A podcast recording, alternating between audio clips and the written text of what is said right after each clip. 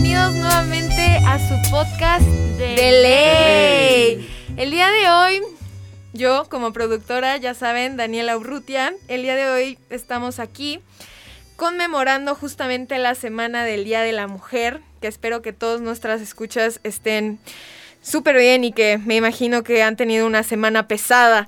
Pero bueno, nos tenemos aquí a Camila.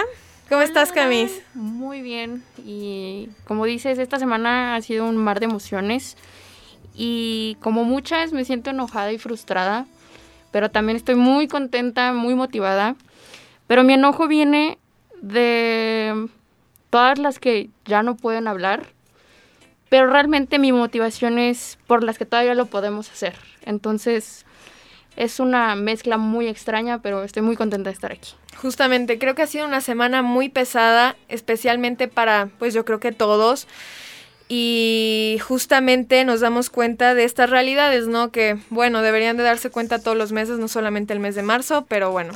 ¿Cómo estás, Fer? Hola, Dan, muy bien, aquí, pues creo que esta plática va a ser muy interesante porque es algo que estamos viviendo ahorita, o sea, es una sensación que todavía tenemos, por lo menos nosotras como mujeres. También va a ser un poco sensible. Igual puede ser que toquemos algunas fibras importantes. Y, por supuesto, estamos con el profesor Óscar de los Reyes. ¿Cómo está? Muy bien, gracias. Y aquí, pues, un poco como pegote, ¿verdad? Porque creo que los micrófonos deben de ser de las mujeres. Se precisa que las mujeres tengan mayor visibilidad, que su voz se escuche en todos los niveles del mundo. Y muy, muy agradecido porque ahora me hayan permitido estar en este espacio de mujeres, y no nada más para mujeres, sino para todo el mundo. Exacto, y justamente lo dijiste bien, profe. Este espacio lo quisimos hacer especialmente y dirigido por una mujer, pero como también nosotros creemos en que la polarización no es lo mejor y que todos debemos de apoyarnos porque todos somos iguales, por eso también estás aquí y muy bienvenido. Muchas gracias. También recalcar que las opiniones que se hablen dentro del programa son responsabilidad de quien las emite. Entonces, ahora sí, vámonos a lo bueno. Tenemos en cuenta que esta semana, el 8 de marzo y el 9 de marzo, son días en el que se conmemora a la mujer. No se celebra, sino se conmemora. Entonces, queremos abarcar de dónde nace esta discriminación hacia las mujeres, que creemos que es de una manera intrafamiliar. Fíjate que sí, yo creo que, si me lo permiten, es precisamente en la familia, en el seno de la familia, donde a veces se proyectan en la formación de las y los hijos ciertos roles de género, en donde inicia precisamente ese esquema de discriminación y violencia. Sí, además de que se sabe, las estadísticas pues no mienten y ha crecido la violencia intrafamiliar con la pandemia, se ha agravado muchísimo. Como dices, Fer, este aumento del 24%, según el Instituto Nacional de Mujeres, del 2020 al 2021, ha sido porque muchas mujeres y niñas han tenido que encerrarse en confinamiento con sus propios agresores, con familiares que siguen fomentando esta violencia familiar.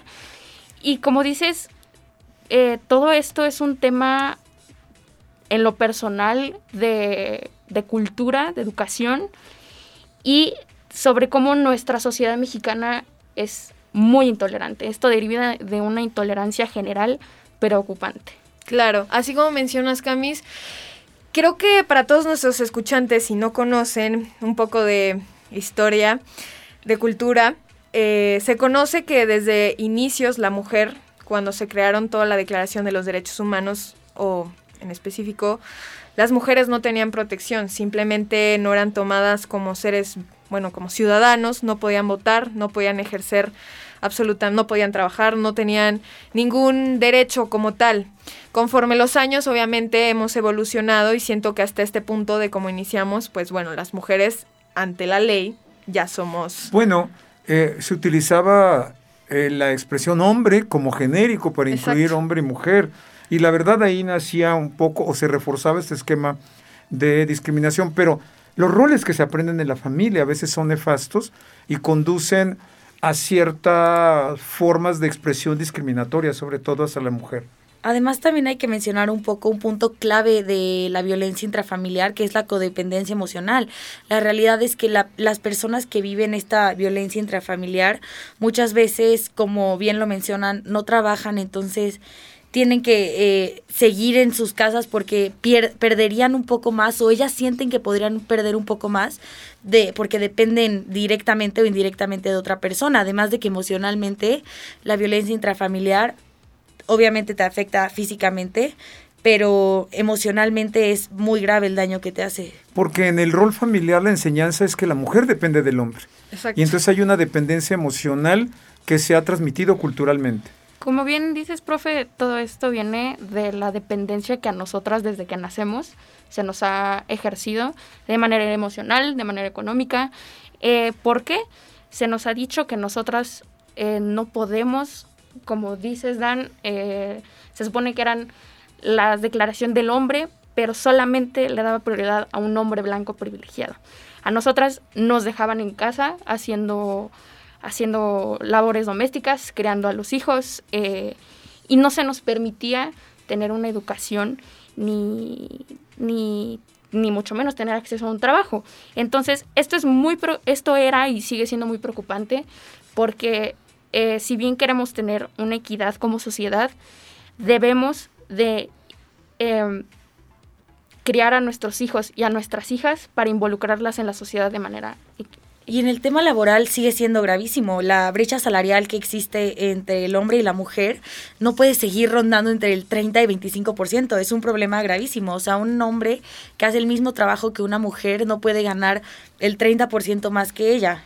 Justamente aquí es como vemos que deriva de un problema intrafamiliar, y aquí es donde nos pasamos a que las mujeres, como ganan por ser mujeres únicamente, ganan un menor salario. Aquí viene la codependencia hacia los hombres. Fíjate que este asunto de la brecha salarial pensamos que afecta solamente a clases populares, pero aún, por ejemplo, en una entrega de premios, una entrega Óscar, me di cuenta que las mujeres actrices se levantaron a protestar por un mejor salario a la hora de hacer películas. Imagínense, en todos los niveles se da esa forma de discriminación laboral. Y bueno, ¿qué podemos decir del acoso laboral, el acoso en el trabajo? Eso me parece gravísimo. Me parece que la realidad es que todavía estamos, por lo menos México y todo el mundo, porque no es solamente un caso de México, estas brechas salariales en Estados Unidos también es impresionante cuánto gana un hombre. También hay que considerar que en el aspecto laboral hay otras cuestiones, como la paternidad o la maternidad, en donde el día de descanso, por ejemplo, de una mujer es de 84 días de maternidad, y de un hombre es de 5 días, cuando la paternidad es algo compartido. O sea, no, tú como mujer por dar a luz, el papá deja de ser padre o se excusa de cualquier responsabilidad. Al igual de que en los baños de hombres, por ejemplo, un ejemplo muy claro es que no hay cambiadores de pañales, como si un padre no pudiera cambiarle los pañales a su propio hijo. Claro, volvemos al tema de los roles aprendidos en el seno de la familia y que se van extrapolando culturalmente a toda la sociedad. Pero también en el trabajo, además de las brechas salariales, está el tema del acoso que sufren las mujeres, que surgen al ámbito laboral y que compiten con el hombre. ¿Ustedes qué opinan de esto? Es muy importante tener en claro que es un tema muy delicado. Y si bien en el trabajo, aunque muchas mujeres tengan puestos gerenciales y existan estas brechas, ¿qué es, para empezar, el acoso? Muchas mujeres lo pueden definir de demasiadas maneras, porque es incluso de manera legal ha sido muy, muy difícil desde los años 70 clasificar y determinar qué es el acoso. Entonces, cuando a una mujer se siente acosada, y recibe esos comentarios, quizá caricias no deseadas y sin consentimiento, esta es una palabra que es muy importante aquí, el consentimiento, nos sentimos vulnerables porque, como decía antes, desde que nacemos se nos ha inculcado qué es ser mujer, y es importante tener en claro que también como sociedad a nosotras se nos ha puesto ese tema de cosificación sexual, en el que deriva también del acoso que puede llegar a ver en el trabajo, sobre que pueden hacer con nosotros lo que y en todos los ámbitos ellas. También, además de laboral. Claro. Claro, también hay que tener en cuenta que también por ser mujeres, nada más por estar bonitas, nos creen con menos capacidades de educación, que no tenemos la capacidad de aprender, de delegar, de ser lo que queramos ser, nada más por ser más débiles o más sensibles. Además de que yo creo que un concepto también importante es el patriarcado. Sí. Los hombres tienen que entender que el patriarcado a ellos también les afecta. Creo que ahorita estamos hablando de las mujeres y somos las que más vivimos porque ellos están en una posición de poder. Pero la realidad es que el patriarcado también les impone ciertas conductas, no sé, son proveedores, fuertes, no lloran. Y la realidad es que todos somos humanos. Estamos exigiendo, lo único es que estamos exigiendo que el cumplimiento de nuestros derechos sea de igual manera para ambos. Como dices, Fer, también esto le ha inculcado a los hombres el si lloras eres niña. Y también en este tema de acoso sexual, es muy cierto que nosotros somos la mayoría, nosotros sí somos la mayoría de víctimas, pero también hay víctimas hombres, también hay víctimas que les da miedo ir a denunciar un acoso y un abuso sexual, por miedo al que dirán, por miedo al, pues no, o sea, no te va a creer. Sí, el hombre es el fuerte, el hombre Exacto. no puede sufrir esto porque entonces se va acercando más es a débil. Algo que la cultura no acepta, que es un hombre con sensibilidad, un hombre que se sienta vulnerable, un hombre víctima, no lo permite la sociedad. Es decir, que en ese asunto de la discriminación de la mujer va también el varón en términos de género. Claro, también, profe, si pudieron dar un poquito de cómo podemos hacer las denuncias. Bueno, en el acoso, en el ámbito laboral, para eso están las instituciones del trabajo. La Ley Federal del Trabajo evidentemente considera como causal de rescisión de contrato el hecho de que el patrón o alguno de los trabajadores pudiera en un momento dado desarrollar conductas de acoso, conductas que lesionen la intimidad de las mujeres. En otros ámbitos también, evidentemente, y esto para las y los escuchas, es muy importante que cuando sientan que son víctimas de una conducta no deseada, así puede ser un comentario, así puede ser una caricia, como lo dijo Camila, que los haga sentir o las haga sentir incómodas o los haga sentir incómodos, hasta llegar a verdaderos abusos sexuales donde pueden ser víctimas de violación, tanto mujeres como hombres. Hay instancias donde pueden acudir y cada día se está perfeccionando más la forma de atención personalizada a las víctimas de estos delitos. Ok, y no solamente también abuso, ¿no? Sino también injusticias como tipo de salario menor. Efectivamente. A otro tipo de género.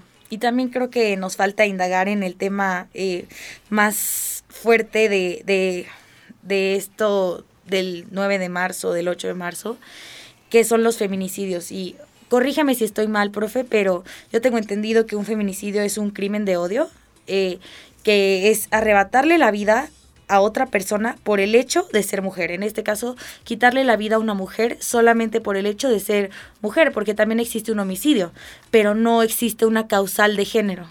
Fer, Cami, Daniela y escuchas que en este momento están con nosotros o estarán con nosotros. Fíjense ustedes que lamentablemente también entre los juristas, entre los expertos del derecho, no se han puesto de acuerdo, bueno, algunos de ellos no aceptan que exista un tipo penal que sea el feminicidio.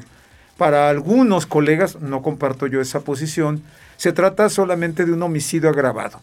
Pero lo acabas de señalar muy bien, Fernanda. El feminicidio debe ser un tipo penal que deberá de mantenerse en virtud de que lo que impulsa a la conducta delictiva, lo que impulsa a matar a una mujer, a agredir a una mujer, es considerar un minusvalor, es decir, que la mujer no vale, que la mujer es un apéndice del varón, que la mujer no es nada en la cultura. Es decir, que, y esto también es grave, que la mujer es algo que está en la naturaleza y que se puede disponer de ella, que no tiene valor. Y es en ese sentido que cada vez con más fuerza se está legislando el feminicidio y se están agravando las penas que evidentemente lo castigan. Sí, profe, como bien estamos comentando esto, es muy grave el hecho de que por el simple hecho de ser mujer no porque haya inseguridad en el país, no porque traiga el último teléfono, sino por el simple hecho de ser mujer. En México, a 10 mujeres al día las matan por el simple hecho de ser mujer. Y esto es un tema muy preocupante porque el fondo viene de una intolerancia y de una cultura de, si bien yo creo, deriva de lo religioso y de lo cultural, es el por qué esa necesidad de tratarnos a nosotras menos que personas. ¿De a qué deriva este odio hacia nosotras? Que si bien hace años no se denunciaba, ahora se está viendo con más fuerza, esta violencia muy grave hacia nosotras. Pero el por qué. ¿Por qué en los últimos 20 años los delitos de odio contra nosotras han sido sanguinarios? Quiero hacer un pequeño paréntesis antes de que le conteste a Cami.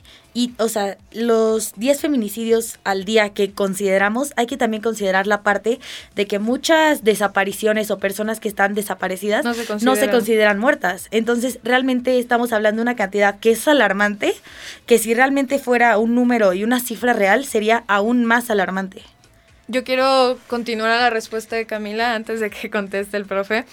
Creo que tiene que ver con una parte desde mucho antes, hasta física. Los hombres tienen más superioridad, y no digo que esté a favor, sino por el simple hecho de que biológicamente son más fuertes, tienen la capacidad de ser más fuertes, tienen más poder y por eso se creen superiores. E incluso nosotras, pues está comprobado que igual, hasta en el ejercicio y lo que quieran, no podemos ganar tanta masa muscular por lo mismo. Entonces, eso solamente es un ejemplo de lo que yo creo que por eso son o se creen más superiores, porque nos pueden hacer y deshacer como ellos quieran.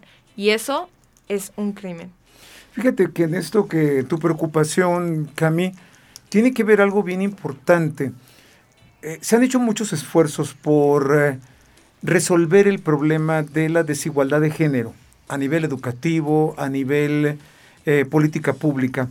Lamentablemente, en muchas ocasiones los medios de comunicación proyectan como vendible ciertas imágenes que lo que hacen es ratificar ese rol o ese arquetipo que deben de seguir las mujeres. Y eso es bastante nefasto. Yo creo que aquí sería muy interesante que ustedes como generación, y que en sus manos van a estar, Fernanda quiere dedicarse a la política, ¿sí? Que en al servicio público, que en sus manos va a estar evidentemente desarrollar programas y servicios para erradicar este tipo de modelos que se están difundiendo. Por otra parte, también hay organizaciones bien importantes feministas, ojo, feministas que, y lo subrayo porque de repente se sataniza el concepto de ser feminista y que le corresponde solamente a las mujeres. Nosotros los hombres somos aliados de las feministas, pero ya hay organizaciones feministas en pro de los derechos de las mujeres, en favor de las desaparecidas, que evidentemente implican un cambio cultural necesario. Y ligándolo ya un poco más de lo que se trata este podcast, ¿nosotras qué podríamos hacer en caso de sufrir un abuso o que se presente algún feminicidio en alguien cercano a nosotros?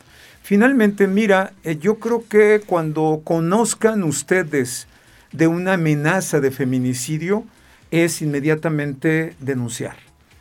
Hay que fomentar la cultura de la denuncia. Fomentarlo entre nosotros, los potenciales denunciantes, pero también exigir a las autoridades que sean conscientes y que en un momento dado identifiquen perfectamente con tacto, con sensibilidad, cuando existe una denuncia de amenaza de feminicidio o de un feminicidio lamentablemente que ya ha sido perpetrado. Entonces, lo que yo sugiero es eso, siempre denunciar una conducta violenta. No porque ustedes consideren que no es su asunto, que no es su tema. Acuérdense que hay algo que se llama conciencia de clase, y creo que esto es importante, que las mujeres velen por las mujeres también. Empatía también. Empatía, correcto. ¿Nos podría decir los pasos para hacer una denuncia? Bueno, primero, es importante que en esto estén apoyadas por la persona de más confianza, de mayor cercanía, de no haberla, porque lamentablemente muchas veces las amenazas o los riesgos de feminicidio, de agresiones o de violación, a veces, como se cometen muchas veces en la intimidad de una relación y a veces en el seno familiar, no se cree que está pasando o que puede llegar a pasar. Aquí lo primero es acercarse a quien más confianza le tengan para que los o las acompañe precisamente a los lugares para establecer la denuncia, como pueden ser las agencias del Ministerio Público. Las agencias del Ministerio Público en la Ciudad de México, y también ya se está desarrollando en el Estado de México, tienen espacios importantes para escuchar denuncias de violación o amenazas de feminicidio. Se está generando una cultura que lamentablemente todavía no está consolidada institucionalmente. Sí, profe, es importante para nosotras en nuestra cuarta ola feminista, el qué podemos hacer para nosotras seguir promoviendo esto, porque ahora nos toca a nosotras seguir alzando la voz y nosotras vamos a ser quienes plantemos esto. Como bien dice Simone de Beauvoir, que es una de mis feministas favoritas, lo primero que debemos de hacer es incluir el nosotras, porque si bien las demás minorías, hay un grupo de personas que tienen tal minoría, que tienen tal persona como dominante, nosotras nos encontramos muy dispersas. Y ese es uno de los más grandes problemas, que entre nosotras todavía no existe un nosotras, porque entre nosotras mismas seguimos con mujeres blancas, mujeres negras. Nosotras todavía no nos hemos integrado al todas somos mujeres. Y esto es muy importante para que podamos seguir cosechando los frutos de esta cuarta ola que estamos viviendo todas. Creo que lo que dice Cami es de verdad fundamental. Creo que nosotras tenemos que reconocer el privilegio en el que vivimos.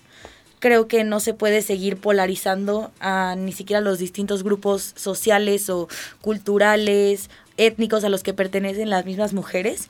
Creo que es fundamental que empecemos por reconocer el privilegio en el que vivimos. Un ejemplo muy claro es el paro, ¿no? El paro del 9 de marzo, que tiene quiere transmitir un gran mensaje, pero igual y no se está llevando de la manera correcta, porque si nos ponemos a pensar, ¿qué mujeres son las que realmente pueden darse el lujo de faltar al trabajo? Muy pocas, si no es que ninguna. Sí, claro. Nosotros a la escuela, pues vamos en una escuela privada, no sería un gran atraso para nosotras, pero gente que le queda muy lejos, que ir a la escuela realmente es un sacrificio muy grande, no pueden darse estos lujos. Entonces, primero, yo creo que lo que dice Cami es verdaderamente importante, el reconocimiento del privilegio que aún vivimos algunas mujeres en comparación de otras es fundamental.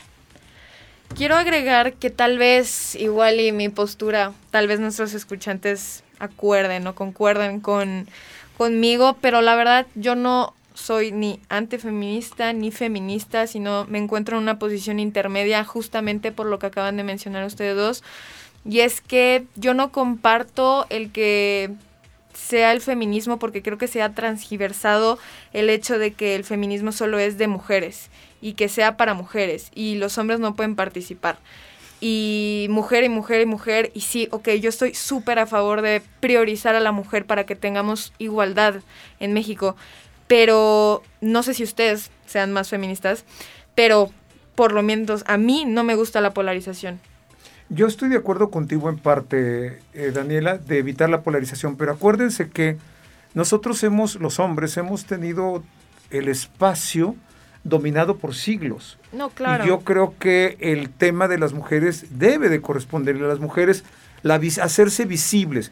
En eso los varones tenemos que ser aliados. Sí, claro. Pero las demandas feministas son de las mujeres, porque son para las mujeres. Pero también creo que es responsabilidad de nosotras, y tal vez varias no concuerden conmigo, de tener esa labor de enseñar, porque si bien varios no respetaron el paro del 9, no fue porque lo hicieran adrede o que no lo hicieran como malo, violentar el paro, simplemente, y me pongo tal vez un poco de su lado, que no tienen el conocimiento completo y que nosotras como mujeres debemos de, no enseñarles, pero compartirles un poco de conocimiento para que ellos tengan el poder de poder decidir y utilizar su pensamiento crítico para poder apoyarnos y ser nuestros aliados.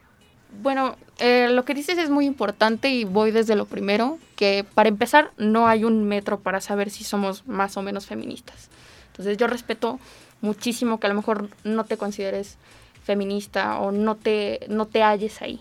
Cosa que a mí me pasó al principio de involucrarme en esto, y ese es el problema y a lo que yo venía antes, que entre nosotras no hablamos, si bien está... que si ser radical es mejor, si ser liberal, interseccional, ¿qué es lo que debo de ser? O sea, es un tema muy complicado y entre nosotras estamos haciendo eso de qué es lo que debemos de hacer.